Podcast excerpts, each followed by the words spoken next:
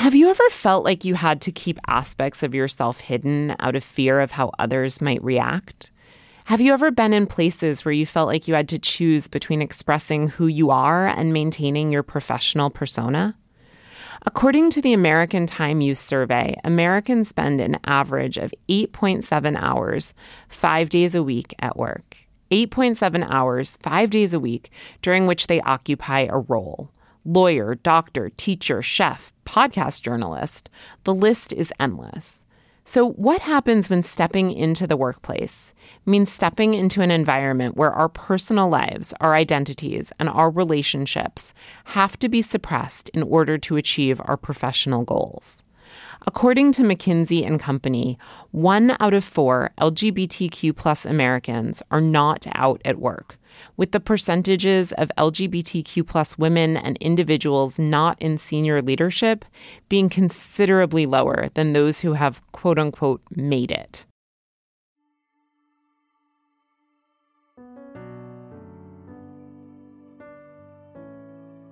I'm Daralyse Lyons, a bisexual journalist. Before we delve into today's topic, I'd like to acknowledge that I'm speaking to you today from the ancestral lands of the Lenape people and to thank Indigenous people, past, present, and future, for their resilience and their contributions to a nation that was built on stolen land using stolen labor.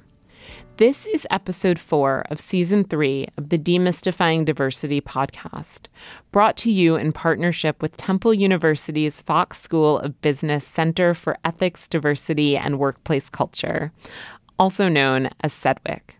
This episode is coming out at work, stepping out of the corporate closet.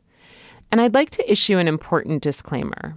What I say to you today will be true to my current understanding, research, and conversations. But please note that with time and an evolution in understanding, some of this content may no longer be accurate in the future. Even now, the perspectives you'll hear only represent a small sampling of perspectives and experiences. And while that might be obvious, I felt the need to be explicit about the fluidity of knowledge and information. Because when it comes to issues of sexuality, gender, and LGBTQ plus identity, fluidity is a critical and foundational concept. These things are very fluid.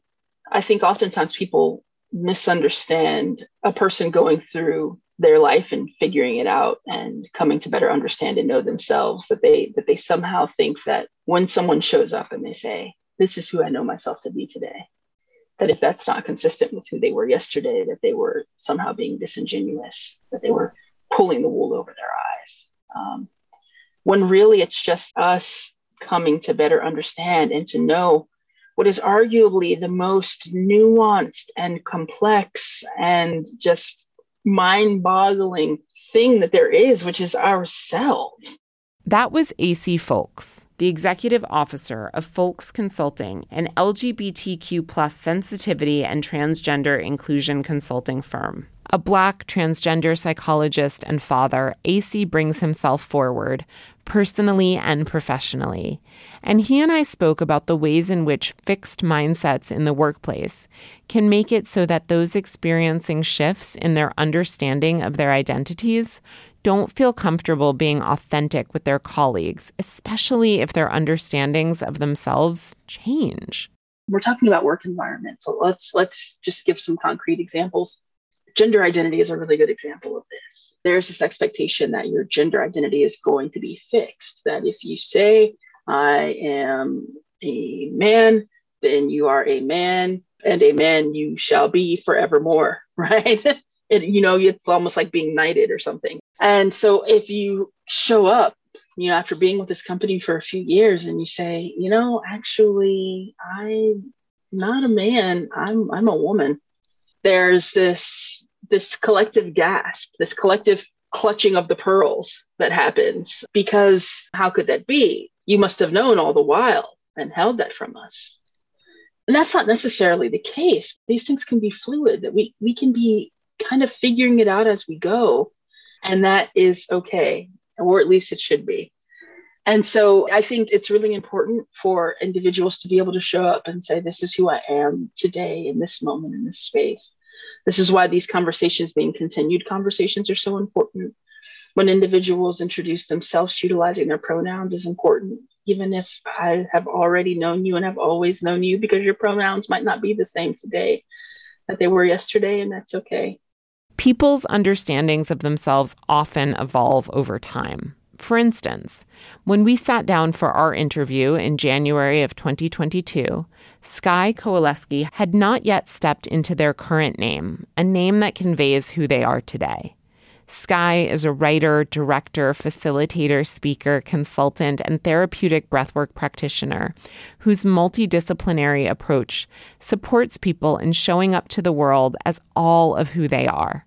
The two of us spoke about how important it's been for them to be able to share about the ways their self conception has evolved and continues to evolve over time. However, my identity is shifting, however, the ways that I understand it, I'm going to claim it because it's in the space between us, right? It's like that's important. And then allowing people to show up to the table in the fullness of who they are is also across time. It's not just like I make one statement about who I am and then that's how we're always constantly engaged, right? Is being able to show up to the table with someone and saying, like, oh, I hold your expensive identity as cross time. I allow you to shift. I allow you to change. I allow you to be a full, fluid, complex human being who is always transforming. If we begin from the premise that people are vast and changeable, it's easy to see how important it is to create environments where whoever we are, however we are, we can bring ourselves forward, assuming we choose to do so. But saying we should be able to be our full selves is easy. Creating the structural safety and social support for people to do so is far more of a challenge. And while I will share some tips for how to foster more psychologically safe, more expansive environments that make it safe for LGBTQ plus folks and others to be more self-expressed at work, before we talk about what to do, let's talk about what not to do. Here's AC again. We have a tendency to automatically kind of place people into boxes. We we need to. We're being bombarded with stimuli and we need to find ways to make things more simple and more succinct. And so we automatically place people into boxes and categories so that we can make better sense of it. It's really got nothing to do with them. It has everything to do with our ability to make sense of this onslaught of stimuli that we have all the time. Inherent in that, there is this tendency to superimpose identity on people. Superimposing identities onto people strips them of their multidimensionality. And the practice of putting people into mental boxes has made it so that when people are difficult to categorize, they're often either categorized incorrectly or dismissed, devalued, or discriminated against. Liz Brown, Associate Professor, Law and Taxation at Bentley University, who earned her BA from Harvard College and her JD from Harvard Law School, represented Fortune 100 companies for 13 years prior to joining Bentley's faculty. Liz told me that the tendency to want to categorize others can result in overt and implicit bias against those with non binary identities. Bias against non binary people is still something that is a subject of emerging research. But anecdotally, non binary people experience, from what I understand, from what I've seen in, in my studies and talking to my colleagues, they experience very high levels of discrimination because they can't be categorized, they can't be boxed, they can't be understood, they can't be oversimplified the way people are generally comfortable making snap decisions. And I mean that we all make snap decisions about other people. It's just really important to understand where those decisions come from, what prejudice they might be rooted in, so that we make sure we don't act in accordance with any prejudice that we might start to feel. So, for non binary people, I mean, the numbers of non binary people in the workplace is increasing as there's more social acceptance of being non binary as well as being transgender there's a greater sort of social awareness, but it's such a fast changing field that I think we still don't understand as much as we should. Liz was referring to the lack of understanding of the experiences of non binary folks in the workplace. But I think we can broaden the context of what she was saying to think not just about the difficulty of categorizing other people, but about how many people dismiss categorizations that don't align with their own expectations. Isn't it lack of understanding and unwillingness to honor other people's truths about themselves that leads to things like misgendering? Here's AC again. Being misgendered as someone who's transgender is something that is actually really painful. And it's more than just a, a simple desire or even a gesture of respect, but we're really talking about the core essence of someone's being. You're talking about engaging in erasure when you when you don't get it right. Calling someone by the wrong pronoun or the wrong name is like taking an eraser to who they are. And while it shows up in the words we use or don't use or say incorrectly, it's not just the language that's the issue. It's that the language reflects underlying assumptions and attitudes. Sky shared their experiences of being misgendered, including by well intentioned self proclaimed allies. I noticed the difference between like someone who is constantly correcting themselves from she to they, because it tells me that they still see me as a woman and that they're linguistically making the switch, but their brain hasn't actually understood me in the way that I am offering myself. Lack of understanding shows up in a multitude of ways and results in a host of workplace consequences, including people losing their jobs. Armando X. Estrada, who everyone calls Axe, is an associate professor in the Department of Policy, Organizational, and Leadership Studies at Temple University. Axe previously served as a program manager and senior research psychologist with the Foundational Science Research Unit of the United States Army Research Institute for the Behavioral and Social Sciences. Before that, he served in the U.S. Marine Corps from 1987 to 1995, and he continues to be actively involved in the Society for Military Psychology. Axe told me that it was during his time in the military that the removal of a fellow Marine on the basis of his sexual orientation made him more aware of how identity based discrimination can be used to discount a person's contributions to an organization. One of the things that I experienced while in the Marine Corps during Desert Shield, Desert Storm, there was a, a fellow Marine that happened to be a gay individual and was discovered. And so the individual was promptly removed and kicked out of the military. And what was interesting about that is much like, you know, many of my peers, I didn't have much experience and education with openly gay and lesbian individuals. Right, the point is that at that point in society, there were strict views about uh, sexual minorities, right? That that have obviously improved since that time. But but what was interesting for me was to reflect on that in terms of the person, right? So I knew this person. They were a good person and good performer. And yet, despite all that information that we all knew, many of my peers began to engage in, in sort of stereotypical behavior, discounting the contributions that the individual made, questioning the character of the individual, and denigrating anything related to his accomplishment. You might think that the experience of a gay Marine being sent home from service 20 years ago is an isolated incident, or that the military is somehow different than other environments. But that isn't true. So I did my thesis looking at Marines' attitudes towards sexual minorities in serving in the military. And so, long story short, there, the findings of that work were consistent with what we knew about other studies looking at similar issues outside of the military, right? So generally views were negative, right? But they weren't especially negative.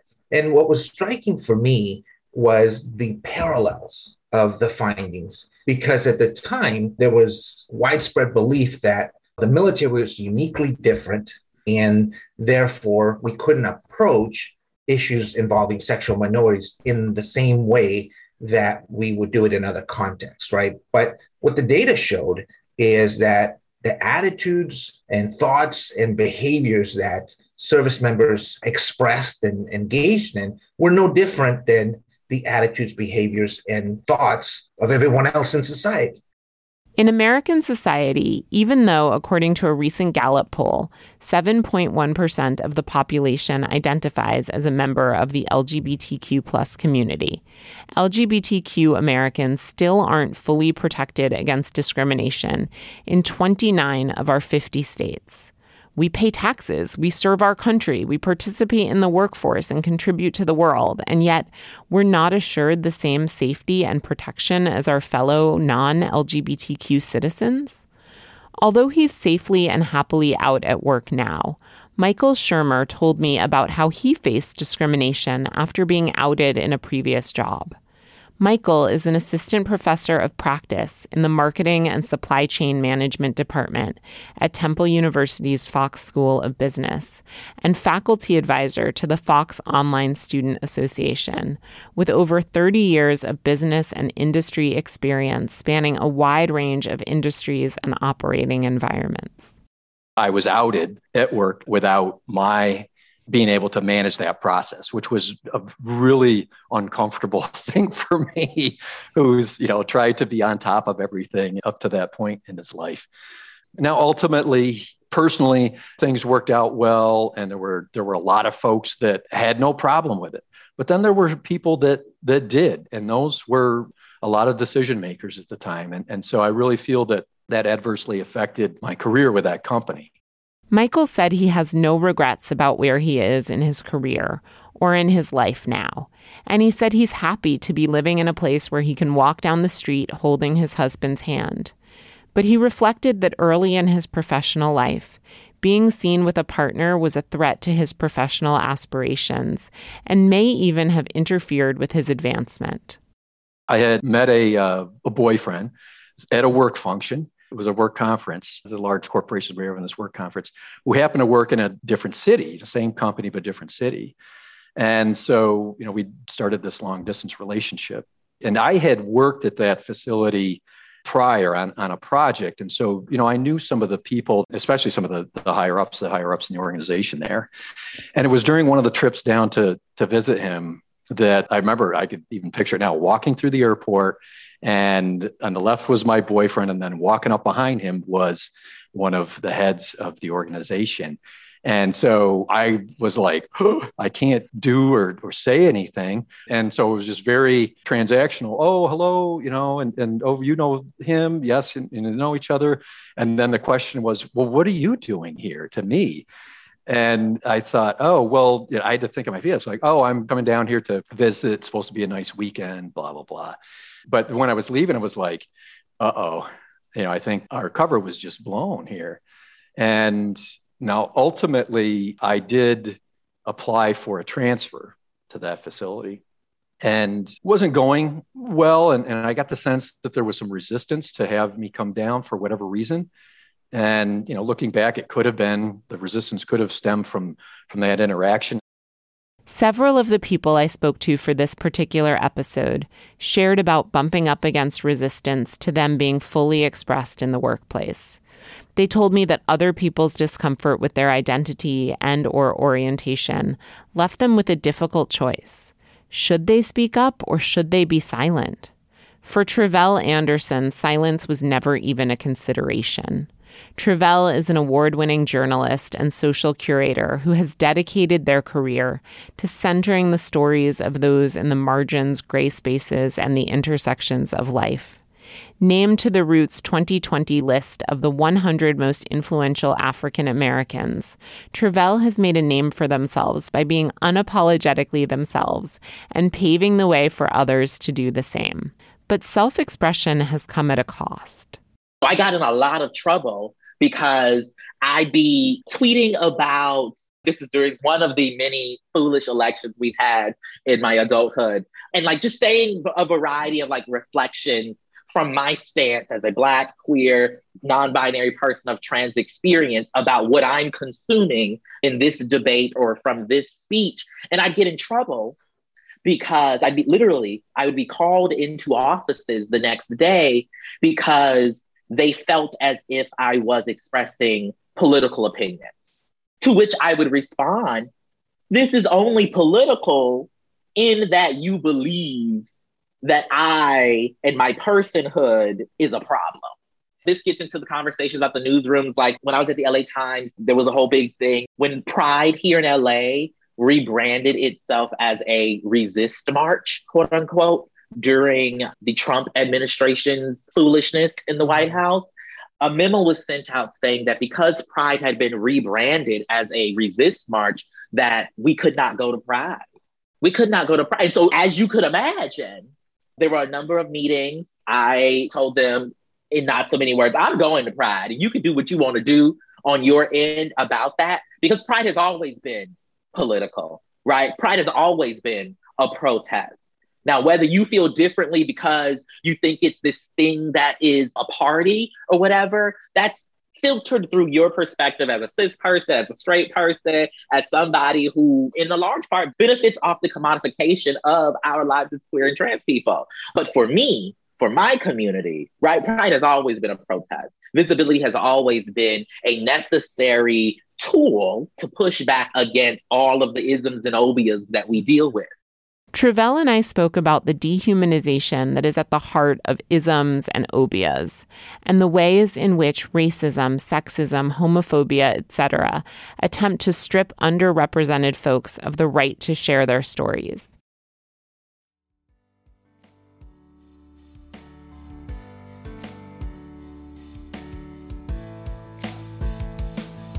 we demystify diversity, making work safe for you and me. Shoulder to shoulder we embark, invite the light, descend the dark. Let's embrace one another, single colleagues, working mothers, people of all points of view. Can we see each other We also commiserated over how people often assume that LGBTQ plus stories and experiences are identical and interchangeable. Newsflash, cis straight folks, there is considerable diversity of experience and identity within the LGBTQ plus community, which was also something that came up in my interview with Caroline Heffernan, an assistant professor in the School of Sport, Tourism, and Hospitality Management at Temple University, whose areas of interest center around the application of allyship in sport and gender and sport leadership. I do get a little bothered when I have to be asked to be the queer expert because specifically around trans issues, right? Just because I I am a woman, I am a cis woman who has more masculine presentation. That doesn't mean that I understand the trans experience or the non-binary experience. And so I use my connection to the community to do my best to provide the understanding that I can. However, like at the end day, I'm not non-binary or trans. I can't tell you what that experience is like. Caroline is someone who values inclusion, education, and teamwork, which is why, despite her annoyance and despite it not being her job to educate others as to how to be allies, she often finds herself stepping into the de facto role of in house LGBTQ plus educator. I will oftentimes do a little bit more if someone will ask me a question to figure out how can I support this colleague so that they have a better understanding or what can I send them, even just trying to like get more of my colleagues to put their pronouns in their signature or to have their pronouns on Zoom. There's one colleague who I've been trying to nudge for a few years, and I like I just had a breakthrough with her around the importance of having her pronouns in her email signature. And it didn't necessarily come from a school-based conversation, but it was about her kids' school. And she was like, I want this person to know that I'm an ally. And I was like, the way you do that is you do the thing I've been telling you to do for a while because she was like, this person looked like you, but their name was blank. My colleague was like, she didn't know that like she was uncomfortable at the beginning. And I was like, yeah, because I'm sure that she opened up some Zoom and some parent said something awful to her. So the way that you communicate that you're an ally is you put your pronouns in your signature. And so it's, it's recognizing the spaces where I have some type of power.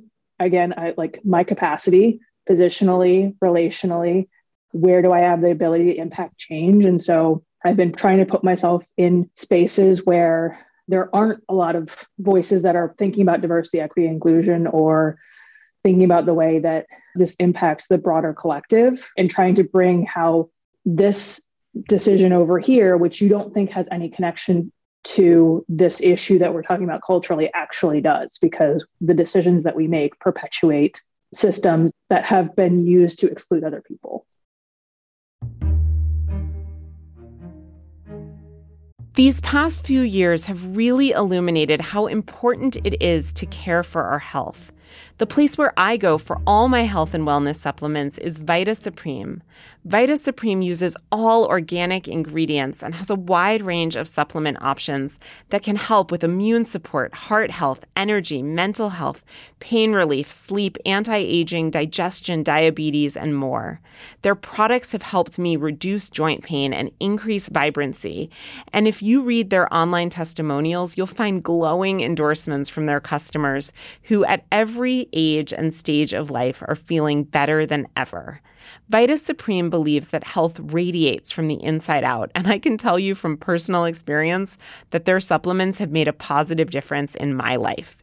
To receive 10% off your first order, go to vitasupreme.com slash pages slash diversity. Your discount will be applied at checkout. There's no code required. Also, as a special offer with your first order, you can receive a free 15 minute coaching session with one of their wellness experts to find out more about what you can do to improve your health and your habits. Just send your name and preferred contact information to support at vitasupreme.com. Once again, to get 10% off your first order, go to vitasupreme.com slash pages slash diversity. And to receive your free coaching session, email support at vitasupreme.com and tell them the Demystifying Diversity podcast sent you. Through innovative and dynamic educational initiatives, Temple University's Fox School of Business provides students with real world, local, and global business opportunities. At the Fox School of Business, you can choose from a wide range of undergraduate, graduate, certificate, and continuing educational programs. Whatever your academic and professional path, you'll learn practical strategies for workplace success at a university that is committed to encouraging and respecting diversity in all forms and perspectives. The Fox School of Business, which includes the Center for Ethics, Diversity, and Workplace Culture, has built an inclusive, welcoming environment where everyone is emboldened to reach their full potential. So, if you want to be in a learning environment that will empower you to cultivate your capacity for empathy and profitability, go to fox.temple.edu/ddp for more on how you can learn from world-class DEI-focused faculty and become an inclusive leader in the workplace. So, if you want to be in a learning environment that will empower you to cultivate your capacity for empathy and profitability, go to fox.temple.edu/ddp for more on how you can learn from world-class DEI-focused faculty and become an inclusive leader in the workforce, with options for students and professionals at every stage of life, including undergraduate, graduate, certificate, and continuing educational programs. The Fox School of Business has something just right for you. So make sure to check out fox.temple.edu slash DDP to learn more. Every human being holds within themselves a multitude of interconnecting, intersecting, and sometimes seemingly paradoxical identities and experiences.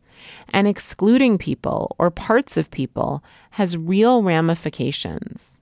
Here's Michael again there were many times when I had to leave parts of me at home or in the car, or at least not bring that to work. And there's things I just couldn't talk about. You know, it's like, oh, well, why are you having this problem? It's like, well, I really can't say. And this, remember, there were times when I know I was struggling and it was an, impacting my health, and and I just couldn't come out and say exactly what was happening, or or I chose not to. I guess is a better way to put it. So that does take a a lot of energy, and and then can impact the work environment. I think not only because you're diverting, like I was diverting mental capacity into managing this thing about me versus releasing it altogether. The self segmenting and compartmentalization Michael described isn't unique to his experiences. Sadly, it's extremely commonplace among LGBTQ plus folks who don't feel they're safe to be out at work. Leora Eisenstadt is an associate professor in the Department of Legal Studies at the Fox School of Business at Temple University a Murray Shusterman Research Fellow, the director for the Center of Ethics, Diversity, and Workplace Culture, CEDWC, and an assistant producer and consultant for the Demystifying Diversity podcast. Leora told me about a panel discussion during a recent conference coordinated by CEDWC, in which a Temple alumni shared about his experience of being unable to be himself at work during this conference that we just had last week on LGBTQ issues in the workplace. And we had an alumni panel. And one of the, the people said before he came out at work, he was spending so much energy closeting himself that he wasn't an effective, as effective of a worker as he could be. I think it's the energy piece. I think if you're worried all the time about concealing who you are, you are not using the fullness of your energy towards what your employer wants you to be putting it towards, right? You're not as creative, you're not as engaged, you're not as gregarious, you're just not your full self because you're expending so much energy keeping that full self down. Segmenting and compartmentalizing is something many individuals who hold underrepresented identities experience. And when a person holds multiple marginalized identities simultaneously, the effect of that segmentation and compartmentalization can occur on multiple levels at the same time. No doubt you've heard the word intersectionality, a term introduced by civil rights advocate, critical race and gender studies scholar, and educator Kimberlé Williams Crenshaw. Well, the concept of intersectionality describes the complex, cumulative way in which the effects of multiple forms of discrimination, such as racism, sexism, and classism, combine, overlap, and intersect to impact marginalized individuals or groups. During our time together, LaTonya Wilkins shared that in her view, it is essential to take an intersectional approach to understanding our identities and experiences. LaTonya is the founder of the Change Coaches LLC, an organization dedicated to creating revolutionary leadership development, culture change, and extraordinary personal growth. She's also the author of Leading Below the Surface How to Build Real and Psychologically Safe Relationships with People Who Are Different from You. I think moving through the world, people didn't know what to do with me because they had never really met anyone like me. So they were like, I have to put you in a box. I have to, it's like we have these schemas, right? And we're like, wait, how do I talk to this person? It's weird. Like, she's a black woman, but she's kind of in drag. She's not like other black women that I know, you know, because there's not that many, right? So you're like, how do I do this? How do I do this? And so it's getting below the surface with people to bring all their identities to the table. And this has to do a lot with intersectionality because there is this fluidity in who we are and like what identities come to the table.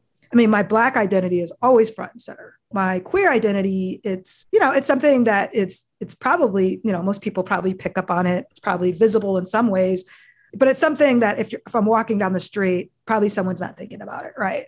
It's the black identity, right?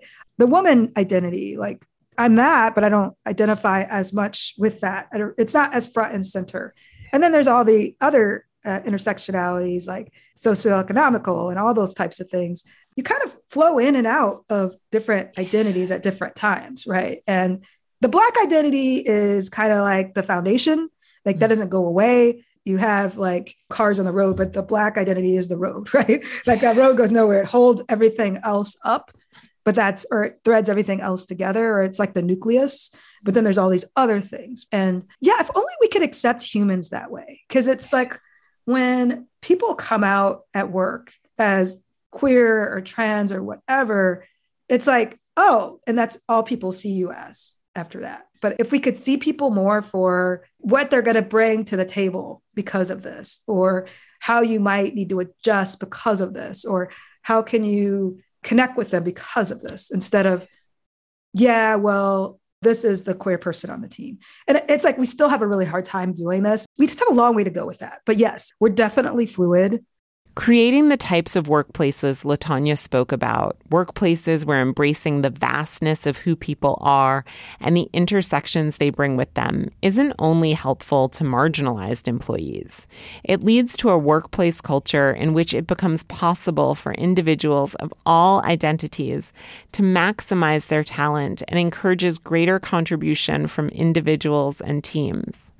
In speaking with Kelly Clark, Kelly shared with me that she sees embracing diversity as being much broader than embracing diverse identities, but is also incorporating the need to be inclusive of diverse experiences and perspectives. Kelly is Chief Culture Officer at Aon United and directs the firm's strategies for inclusive people leadership and culture initiatives. She played a pivotal role in scaling Aon's signature cultural workshop, Leading Aon United, to reach more than 8,000 colleagues virtually while maintaining more than 98% positive feedback my family is an LGBT family. And so, what is it like for me as an LGBTQ woman to be in the workplace versus what is it like for somebody on my team who's a black woman to be in the workplace versus what is it like for my colleague who immigrated to the United States and had to learn another language and is constantly doing translating in their mind. There's that level but there's also like but what if we take somebody who's always studied finance and have them take that analytical brain and apply it to a people problem? Like, what happens when that connection is made? And so I think we sometimes can constrict how we think about what diversity looks like. But it's like there's a principle that just believing that if we bring others into the conversation, we're going to get a better result. And that otherness can be big and beautiful and not confined to the way that we maybe traditionally might describe it. At Aon and at other organizations where individuals are invited to bring however much of themselves they choose to their work, outcomes improve. And by that, I mean a wide range of outcomes, from productivity to mental health to retention to profitability. It makes sense. After all, companies that embrace diversity, equity, and inclusion are probably more likely to have a growth mindset and to foster environments where employees can be themselves, which then leads those employees to contribute their unique ideas, which then leads to greater innovation. You get the point. But not all of us work for others. Those I spoke with who are entrepreneurs told me that they are far less tempted to engage in self concealment and far more comfortable expressing themselves, both as they are and as they evolve, than they were when they were working exclusively for others. Here's AC again. I use myself as an example. The way that I have identified through the years has changed based on my access to language I didn't have the language for it. I didn't know that there were other people that were like me and that there was a term for that. And so sometimes we have to allow space for individuals to gain access to you know knowledge and understanding and language and then to utilize it once they've gained access to it.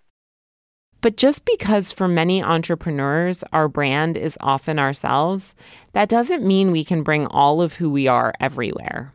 Here's Sky. I'm very public about my bisexuality and I'm very public about my non binary identity. And I think those exist in different ways. Uh, I think part of why I'm so public about my bisexual identity is that I came out later in life. And so I, I came out when I was 27 ish. I think like a year earlier to myself. And part of being open about that identity is like people had seen me in one way for so many years that there was like uh, whether or not this was actually true, perhaps a necessity of claiming and saying, like, this is who I am. This is contrary to the assumptions that might have been gathered if you've known me a long time. This is an identity that's important to me. And it's important to me because it affects how I walk through the world, how I interact with people, how I'm thinking about things all the time. And then I think, in terms of my non binary identity, that took me even longer to come to. And one of the things that I think a lot about is because people don't necessarily see that. I think it's hard to see. Like non binary identity is not actually a thing that you can see. You can't look at a person and, and be like, that is a non binary person because there's no way to look non binary. Mm. And so for me, the claiming of it is through language, it's through coming to the table and saying, This is a way that I identify. These are my pronouns. Please use them and for me that's that's actually a necessity and being seen in my wholeness is like coming to the table through language. Now, I am very public about it. And there are circumstances in which I don't like in which like people just assume that I'm a woman. Like I don't feel safe in that scenario. I just don't want to say anything. Like one example is like my landlord. I don't and will never come out to my landlord even though there are pride flags all over my house. like but it's still like he's made an assumption and we're going to stay there because I don't necessarily know what the reaction is going to be. It's more important to me to maintain the safety of not being out in that context than it is to be like full as a human being. For many members of the LGBTQ plus community, it's not entirely safe or comfortable to be all of ourselves everywhere. And to be fair, it's probably not required to be closeted in every context either. Also, even when someone is out, that doesn't necessarily mean they're wholeheartedly embraced or that those around them encourage them to be fully self expressed. Tre'vell told me about how prior to becoming a freelance journalist, they faced a lot of editorial pushback, even though they were out at work and even though they covered LGBTQ and BIPOC stories. It was a lot of push and pull, if I'm being quite honest got in trouble a lot, had to have a lot of conversations with editors and editors in chief about my quote unquote behavior. There were a lot of constrictions around me while I was working at the LA Times because of the these ideas about tradition and what a journalist is supposed to be. And I necessarily did not check any of those boxes. But I knew that it was important for me to like be true to myself be true to my voice as much as possible and to like carve out my own space where I could. Tre'vell managed to carve out their own space, so much so that they have been an integral part of changing the landscape for Black, queer, and trans journalists coming up behind them. Today, working in house for a mainstream print publication is hopefully a less contentious experience for others because of those like Tre'vell who came to stay and, in their words, to slay.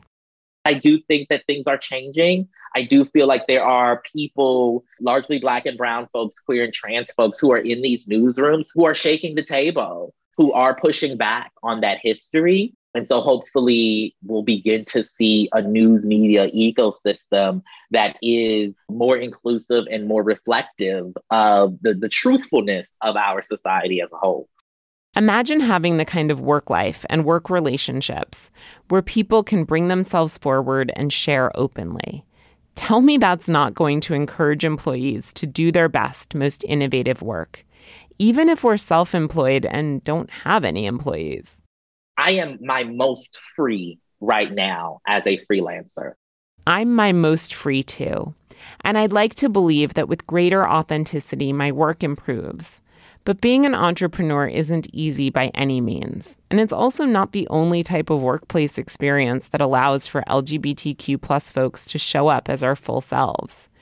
Any workplace that offers an environment where LGBTQ plus individuals can bring their skills and experiences forward is going to benefit immensely because so many of us LGBTQ plus individuals have developed skills that are inextricably linked to our identities.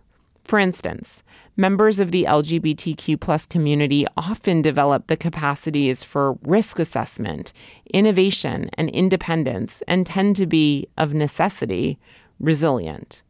To be clear, we shouldn't have to adopt adaptive strategies, but those that do tend to have a lot to offer, personally and professionally. Hey, listeners, Zach here. Daralyse and I are so grateful you've tuned in to season three of the Demystifying Diversity podcast. You probably know by now that we've partnered with Temple University's Fox School of Business to bring you this special season dedicated to DEI in the workplace. With that in mind, we ask that you send us your work related DEI questions by calling 844 888 8148. Just leave a message with your question or send us a note through our website, www.demystifyingdiversitypodcast.com. As always, we'll be joined by some amazing guest experts and thought leaders who can also weigh in on whatever questions you have. Again, the number is 844 888 8148 or message us through our website, demystifyingdiversitypodcast.com. Who knows, your voice or your question may just make it into one of our Q&A episodes. Happy listening. Here's Sky again. Came out as non-binary while I was working for a trans-owned DEI mm. firm. And I was like working from home because of context of the pandemic. And then I started entering into spaces again that were not that context, like very different from that context.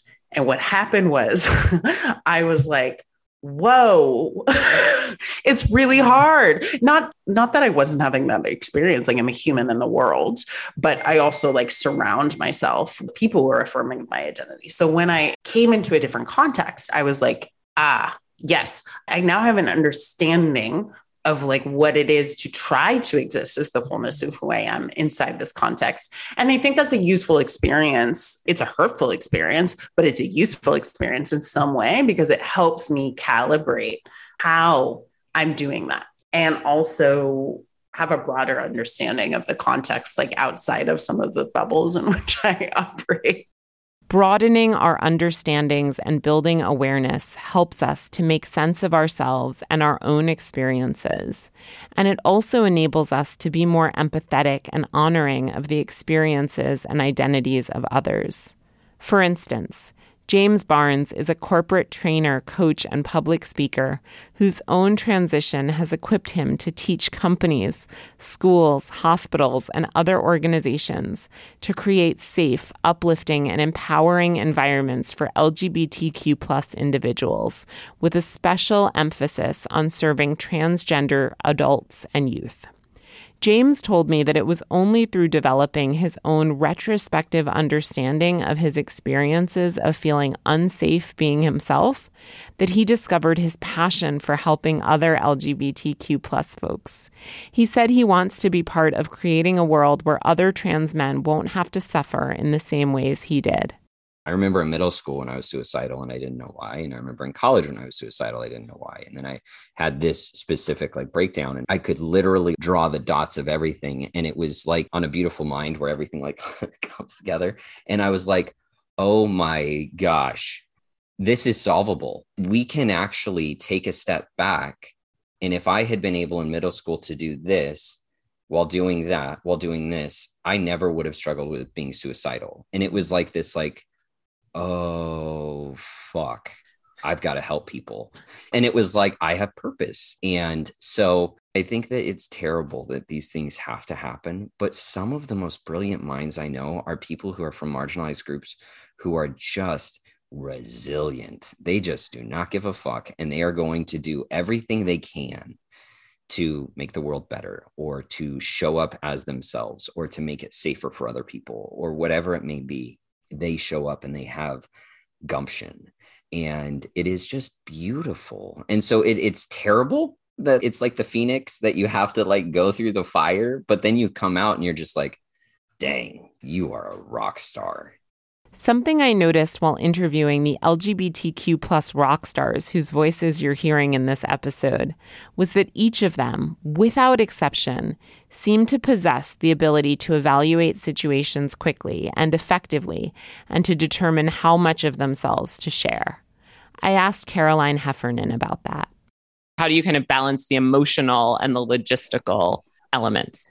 This is going to be a really weird thing to say, but I honestly think it's a skill set from being closeted for a few years, right? Like I had to police my face or I had to like police what I said, or I couldn't say what I was always thinking because that would have outed me. So it's weird to say that it's a skill set that that experience provided me because it's not something that most I wouldn't advise people being closeted if they can afford it. But I do think that I know how to control a reaction.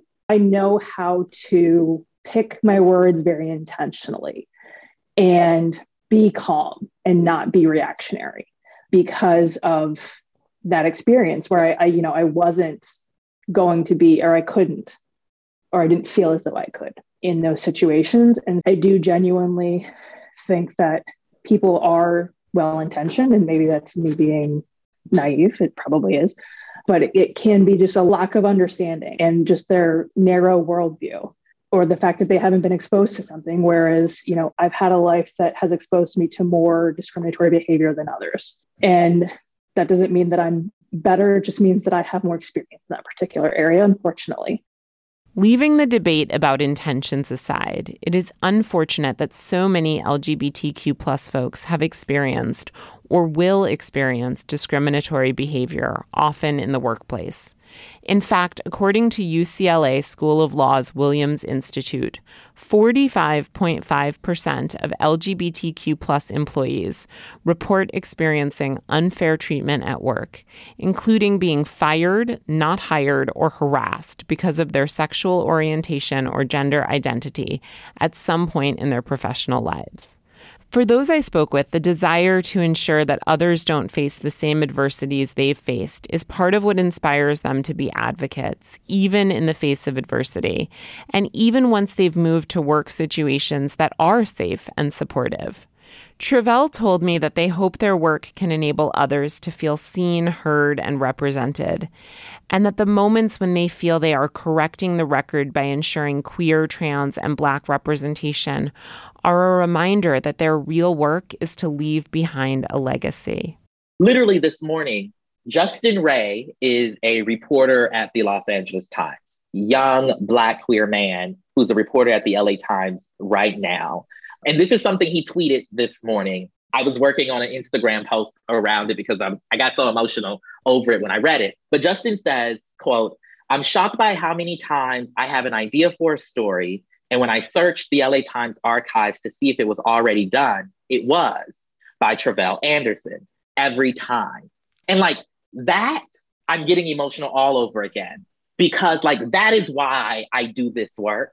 That is why I keep doing this work in spite of all of the bullshit that we come up against because I want folks to have those little crumbs of existence that they can access to know that, like, one, folks have done it before and therefore I can do it today, but also that, like, we are all part of a collective. We are all part of a continuous story that began back in the day, back in the motherland with the storytellers, the griots of our communities who carried on our stories as a people. And now today live through the work of you and I and everybody else who are at the core storytellers.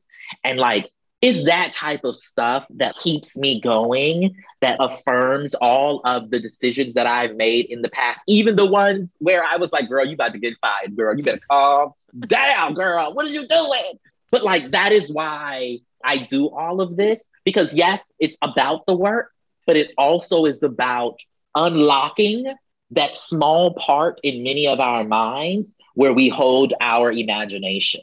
And so many of us based on our life experience, we've been told that we have to stop dreaming, that we have to stop imagining the best for ourselves and those around us. And I reject that. I'm going to dream and imagine a world to the day I die. And it's because it's not about me manifesting that world necessarily while I'm on this earth, but it is about ensuring that those things that I'm thinking of are possible continue and somebody else is able to pick them up. If I'm not able to get to the promised land, I want somebody that comes after me who reads the work that I'm doing to be able to make it to the promised land. Because in them making it, I will have made it already. James told me that for some, the ability to dream can be the difference between life and death. Oftentimes, when I talk to a trans individual and I'll say, because a lot of times they'll message me and say, I don't know if I'm trans or not. And I'll say, okay, well, picture yourself five years from now, and then picture yourself 10, and then try to go really far and picture yourself 60 years from now. oftentimes LGBTQ youth do not picture themselves as adults. And I do believe that that is partially why there is such a high suicide rate, is because they don't see themselves past where they're at. And it's not their fault. What's happened is we as society have said, you don't get to become the grandpa. You're a female. You don't get to be a grandpa someday. You don't get to be a husband. Even though gay marriage is passed, they'll still be like, you know, it's not right or whatever. Or you, you're you're never gonna find love. And so I have these youth, I'll tell them, picture that. And they'll be like, that was such a hard thing for me to actually do. But now I'm really excited to get out of college or to mm. get into college or to become a doctor or a firefighter who whatever it is like has a mustache like the cliches or there's all these silly things that you say but every once in a while like for me that's how i knew i was trans is i pictured my ideal life and I was sitting very cliche, sitting on a rocking chair on like a cute little like farmer style house with my wife next to me and I was a grandpa with a bunch of grandkids. And I'd never thought I'd never thought about my future that far. And it was very therapeutic. And so my goal in life is to create this environment where youth get to think about their future and the impact that they want to make and the person that they want to be. And that's I think my goal. And that that when somebody says like, you know, what do you want to be remembered for?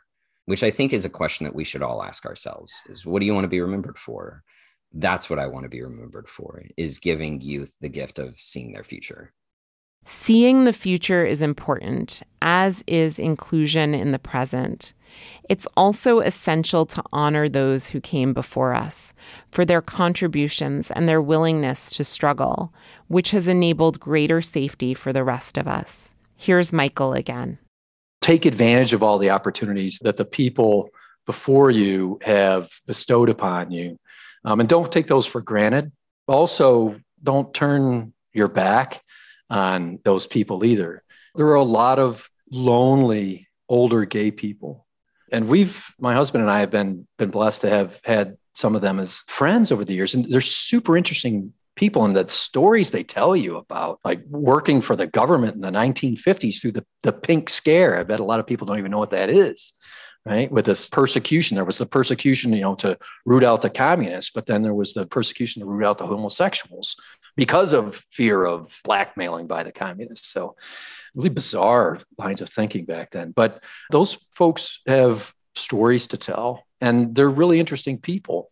And on the flip side to people my age and even older is don't turn your back on the younger people either and don't dismiss them right? Because they're going to take that baton they're going to take the torch they're going to continue marching they're going to continue to put energy into this they're going to continue to help change things for the better it's not going to happen overnight and there's the pendulum swings uh, it can swing both ways but i've always been a glass half full type of person and, and realized that it is going to get better. we might go through some tough times ahead, but ultimately it's going to get better, if not for us, for the, the people that follow in our footsteps.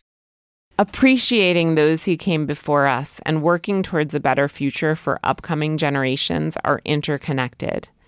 Together, these things support us in bringing our personal histories forward in ways that can help us professionally. For instance, LaTonya Wilkins shared with me that it was her grandmother who taught her how to be a below the surface leader, which is what LaTonya now teaches others through coaching, workshops, speaking, and her book, Leading Below the Surface How to Build Real and Psychologically Safe Relationships with People Who Are Different from You. After LaTonya mentioned that she wanted to pass on to others the gifts that her grandmother had given her, I asked her if she could share more about those gifts. Whenever I talk about this, I get a little emotional because she did so much. So, as a child, I was different. My background is very religious, my family was very religious. I love church, but I remember one day they wouldn't let me in church because I, I wasn't wearing a dress. And that's the thing with this type of religion that I was in at the time girls had to wear dresses, but boys could do whatever they wanted. but the girls had to wear dresses, right? It, this doesn't make any sense. And I, hopefully they don't do that anymore. I don't know about this particular religion. And I was never a person to wear dresses like that. I was never a person to wear pink. And I still remember this day. I remember when I was in junior high, high school, And I was coming into myself and I was very tomboyish, as my mom would call it, and androgynous is what I would say now. And I remember coming to dinner at my grandma's. It was Thanksgiving, and I remember I'd driven separately and I dressed how I wanted to dress. And it was interesting because when I walked in, my mother was like, You're not dressed up enough for Thanksgiving. And I was like, I don't really know what that means. And my grandma was just like, You look great. You know, I really love that hat that you're wearing. She's like, I want that hat. I, you just look really good. And when she said that, the whole energy in the room changed. She was just so influential in my family that when she was accepting, everybody else was accepting. And that's her. That was her entire life. She was just big light that really connected with people who are different from her. I learned this from her. I'm really good at it. And she also was just very accepting and she inspired other people to do the same. Hey, listeners, Zach James here, partner and marketing manager of the Demystifying Diversity podcast, and I wanted to share with you some of the great things we're doing in the DEI space. Since the beginning of 2020, myself, Daralyse, and our DEI team have facilitated numerous corporate trainings, engaging workshops, one on one coaching sessions, and so much more, both virtual and in person. To find out how you can work with us, whether you are an individual or representing an organization, school, corporation, or any other type of group seeking diversity, equity, and inclusion education, head over to demystifyingdiversitypodcast.com backslash DEI services to send us a message or to fill out our DEI survey. Daralyse is a DEI subject matter expert, having interviewed over 300 people, becoming a TEDx speaker, as well as the author of Demystifying Diversity, Embracing Our Shared Humanity. Together, we can help you uplevel your DEI skills to improve your productivity, profitability, and interpersonal relationships. So connect with us at demystifyingdiversitypodcast.com backslash DEI services and get yourself a copy of Daralyse's book, Demystifying Diversity, Embracing Our Shared Humanity. And don't forget the workbook too. Happy learning. Assuming organizations want to create safer, more inclusive spaces for LGBTQ plus folks, what should they do? One action that can have an organization wide impact can be to conduct company wide or leadership wide trainings. And to be clear, I mean trainings conducted by qualified and, yes, probably charismatic professionals, which is very different than asking your LGBTQ plus employees to educate their coworkers about LGBTQ plus issues. Here's James again.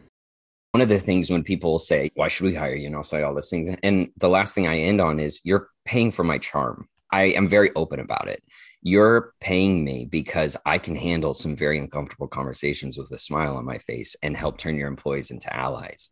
Your employee who is angry at their coworkers because they've been harassing them can't do that. And that's not their job to put a smile on their face all of a sudden. And you're putting them in these really uncomfortable conversations. And also, they don't have perspective. They're angry, which might be valid, but they're not going to want to talk about creating a transition plan. They're not going to want to talk about pronouns. Let's talk about email signatures or let's talk about badges. They're just going to be like, why aren't you paying for my medical care? And all of those things are fair. But when you're wanting to build long term change, you need someone who can come in and without any frustration, any bias, just say, hey, let's work together. Let's create a solution. And an employee can't do that. And so you're asking these employees to detach from real discrimination or real frustration. And not everyone knows about a transition plan. Not everybody knows the very simple things a company can do. And it puts so much pressure on that employee to try to think of a solution that they're not going to be able to think of. And like they're not an expert and they're looking at it through their lens. Trainings can have a tremendous positive impact on organizational culture for a host of different reasons and in a myriad of different ways, some obvious, others subtle. They offer tangible skills that people can incorporate into their interactions, which improves the daily experiences of employees of all identities. And they help diffuse tension and encourage constructive conversations. They also show LGBTQ plus employees that they have allies, and they show non LGBTQ employees that an organization is serious about creating an affirming culture, which reduces the likelihood of discrimination. Having said that, there's a palpable difference between performative allyship and an ongoing commitment to a culture of inclusion and celebration. The biggest negative I'm having right now showing up as a corporate trainer for LGBTQ, it's a specific type of diversity training, is companies are only wanting to hire me in pride. And it's been really hard to try to build a career off of that. But also, I wouldn't say emotionally, but I think just representation wise, it annoys the shit out of me because not only as a business owner, nobody can survive off of one month a year. I mean, unless you're doing some really, really awesome work. But also, as somebody who the whole work I'm doing is for representation, I tell these companies when you only are hiring me for pride, what it's telling your employees not just the trans employees, but the people who treat the trans employees a certain way that you as a company only care about them during one month and communicates to your employees that it's performative. And so that's been my biggest frustration is i'm all for having a pride event but have me come back hire me in january and then say to toot my own horn you all loved him. We wanted to bring him back for pride that's a cool thing. It shows one that you are investing in the same type of creators and employees are going to love that. But two, it shows all of the haters that work there, the transphobic people. This company's serious about it and you don't get to discriminate, you don't get to harass. Another action that organizations can take to prevent against discrimination and harassment is to ensure that leaders are invested in creating respectful workplace environments. Axe, whose organizational experience spans military and civilian sectors, shared with me that it's important to instill values of equity and inclusion among leaders. In fact, without that, he said, inclusion initiatives will lack the necessary traction. So I think the first thing is to talk to leaders and get a sense of where they are on this issue and how serious they are and what sort of stake are they willing to put behind that to remedy? And and that's very telling, right? So I'll give you an example involving my contributions to the dialogue involving uh, inclusion of sexual minorities in the military. Somewhere along, I guess it would have been 2010, when President Obama expressed his intent to change the law that prohibited sexual minorities from serving openly in service of their nation. And so the, the military was tasked to review the issue and to come up with a strategy to recommend to the president what they should do. So, as part of that, I was asked to look at the question of what will happen to cohesion, readiness, effectiveness of the military and military units if and when Don't Ask, Don't Tell is repealed. And so I did a lot of research to help build understanding to that. And it came down to this I said, you know, we know a lot about how groups interact with one another and how to make that happen and how to make them effective. And so that's not going to be an issue. What's going to be an issue is what leaders do. So, fortunately, the military is good at developing leaders, enforcing and changing behavior. And so, really, where you have to go is to educate and enable and empower your leaders to do what it is that you want to have done, be it repeal or sustain, don't ask, don't tell. Fortunately, we saw the, the more appropriate higher ground, so to speak, and, and we repealed don't ask, don't tell. And really, the emphasis came on building leadership and preparing leadership to help the military transition and enact that policy. And unsurprisingly, Don't Ask, Don't Tell came and went without much fanfare. Why? because we properly prepared leaders to do what needed to be done. The military didn't fall apart, it was just another day. Another day, another dollar. Workplaces that create cultures where people can show up as themselves are less likely to experience lawsuits, lack of productivity, contentious environments, or any of the other corrosive threads that are part and parcel of toxic environments. That doesn't mean that even the safest, most allied organizations and even the most affirming, most woke individuals won't ever make mistakes. We all mess up, and if and when we do, Sky had some helpful advice the biggest thing that you can do when you've messed up is correct yourself and say like a brief apology and then move on. It should go without saying that mistakes are a lot easier to forgive when we A, don't continue to repeat them, and B, have developed safe and supportive environments where most of our interactions are positive. And the importance of what is often referred to as either emotional or psychological safety can't be overstated. I asked AC to speak about what psychological safety means to him. For me, when I'm speaking of emotional safety, I am speaking about my ability to show up and express in a very authentic and genuine way who I am, what I believe, how I feel, and to know that it is okay to do that. We're not talking about someone registering agreement with me. That's not what we're talking about.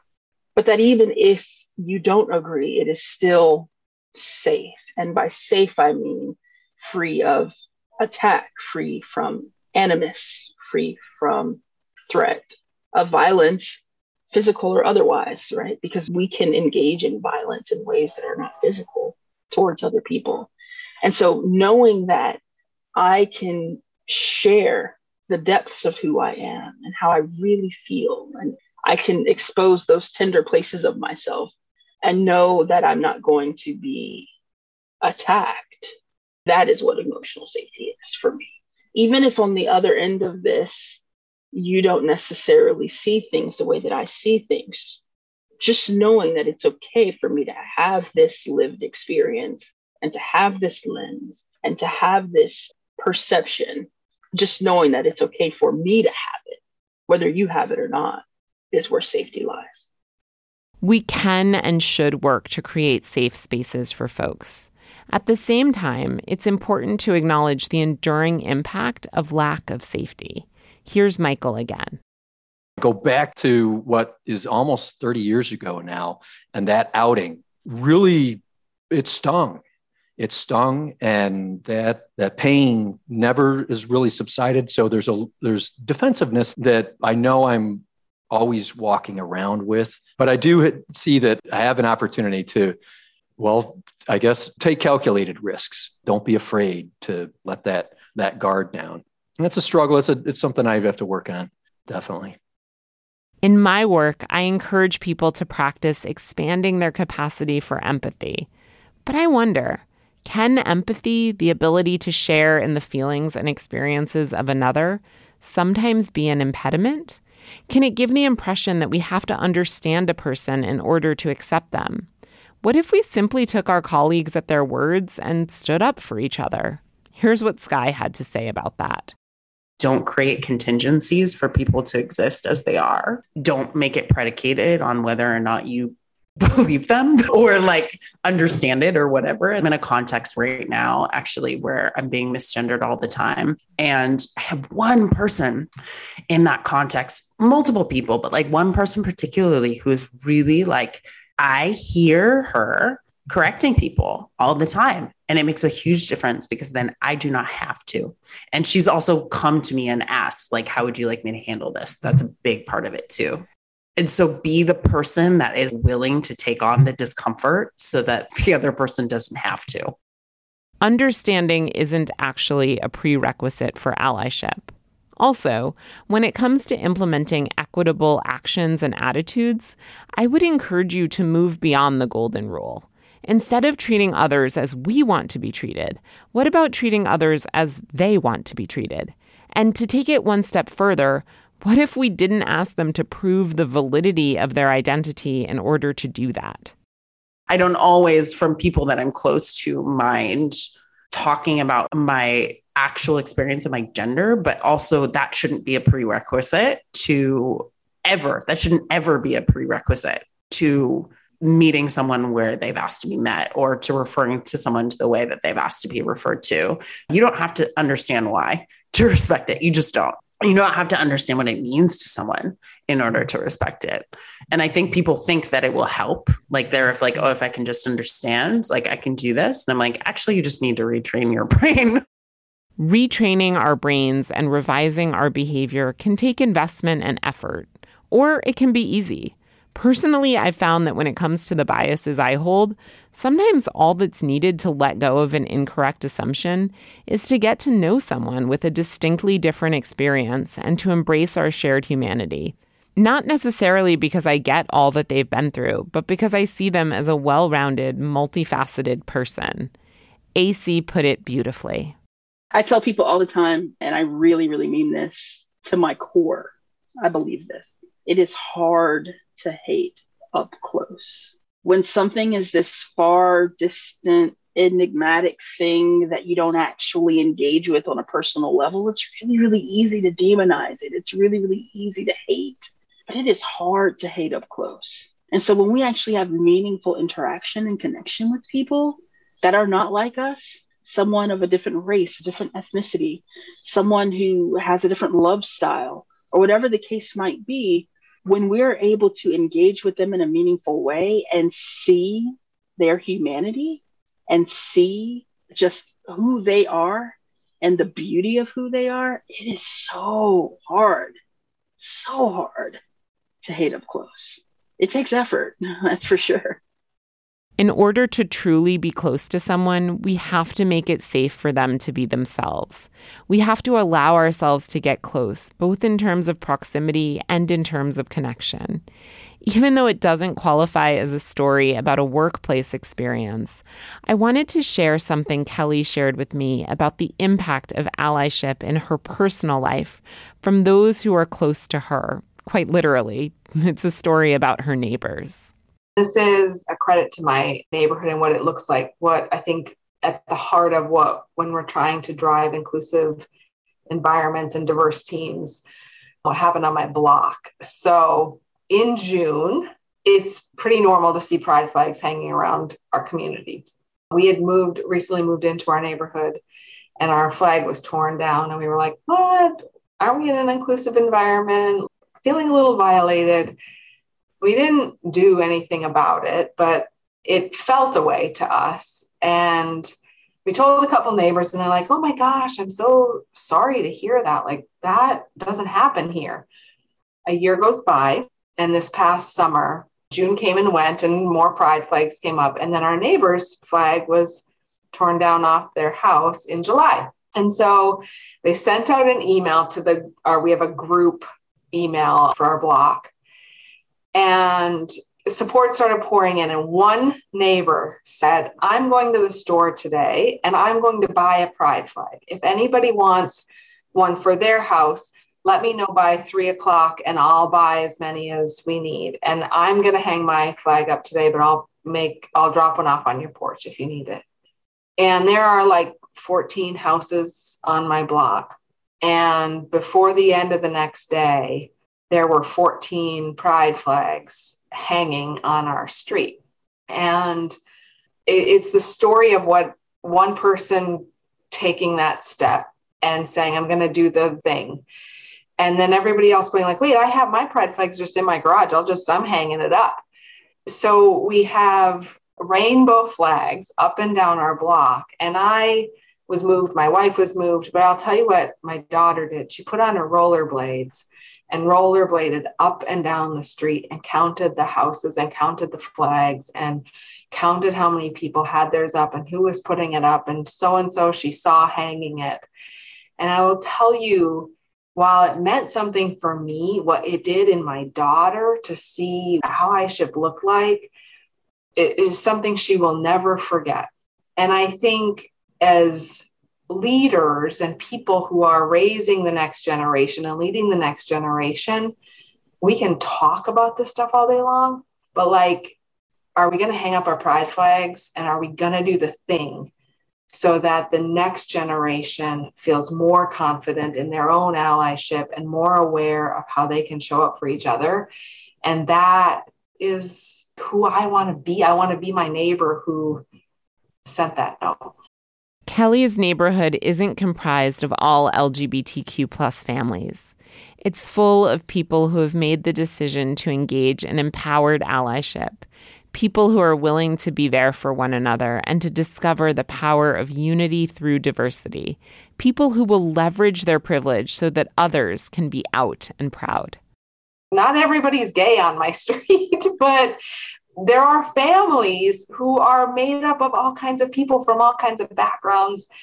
And it made it a little bit more of a family, you know, it feels like a family here. It feels like I know, I know where my my allies are at the end of the day. And we do live in an inclusive community, but there are still things that happen. And what I would say is I feel more comfortable talking about my family here.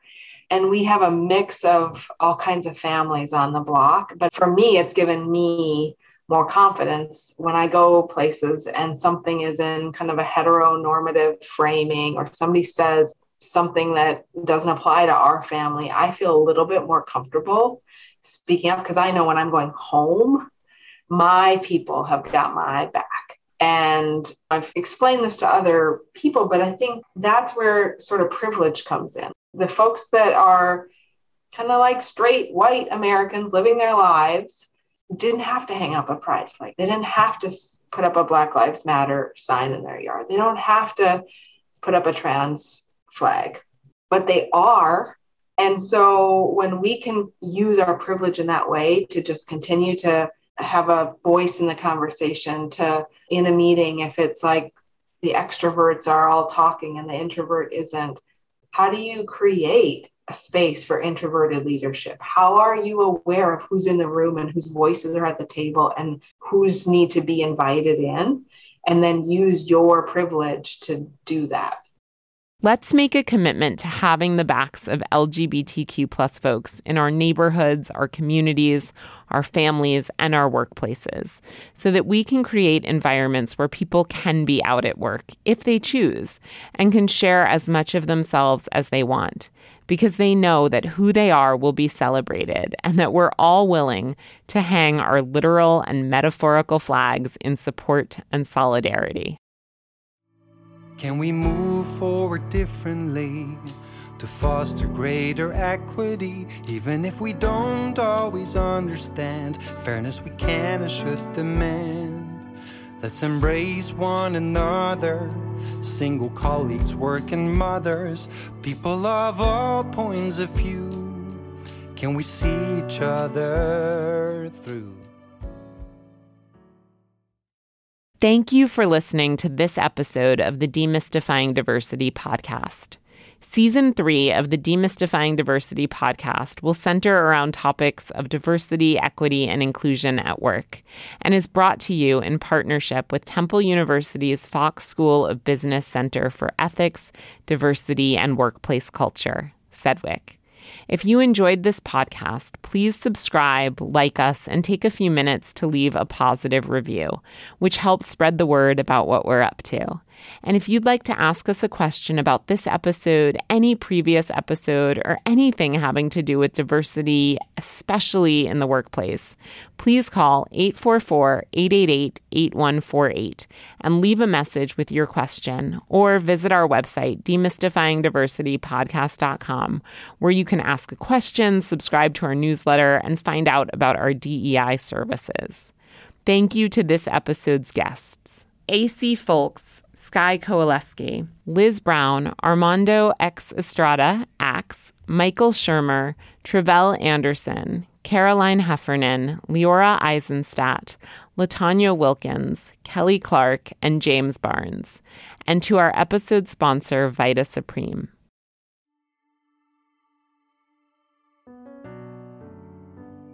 Every episode of this season of the Demystifying Diversity podcast is written, reported, and produced by me, Dara Daralyse Lyons, with Azaria Keys, Assistant Director of CEDWIC, co producer and coordination consultant, Leora Eisenstadt, CEDWIC Director, Assistant Producer, and Consultant, Zach James, co collaborator and marketing manager.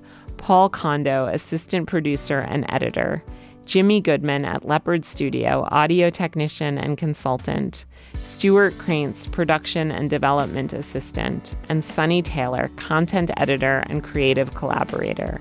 The music you heard is Demystifying Diversity, an original composition, the lyrics of which were written by me, Daralyse Lyons, in collaboration with Ramon Beeftink, who also created all the music and performed vocals and instrumentals. If you'd like to explore these topics outside of the podcast, pick up a copy of Demystifying Diversity Embracing Our Shared Humanity wherever books are sold. Join us next week for a question and answer episode, and in the meantime, let's keep trying to make this a better, more inclusive world.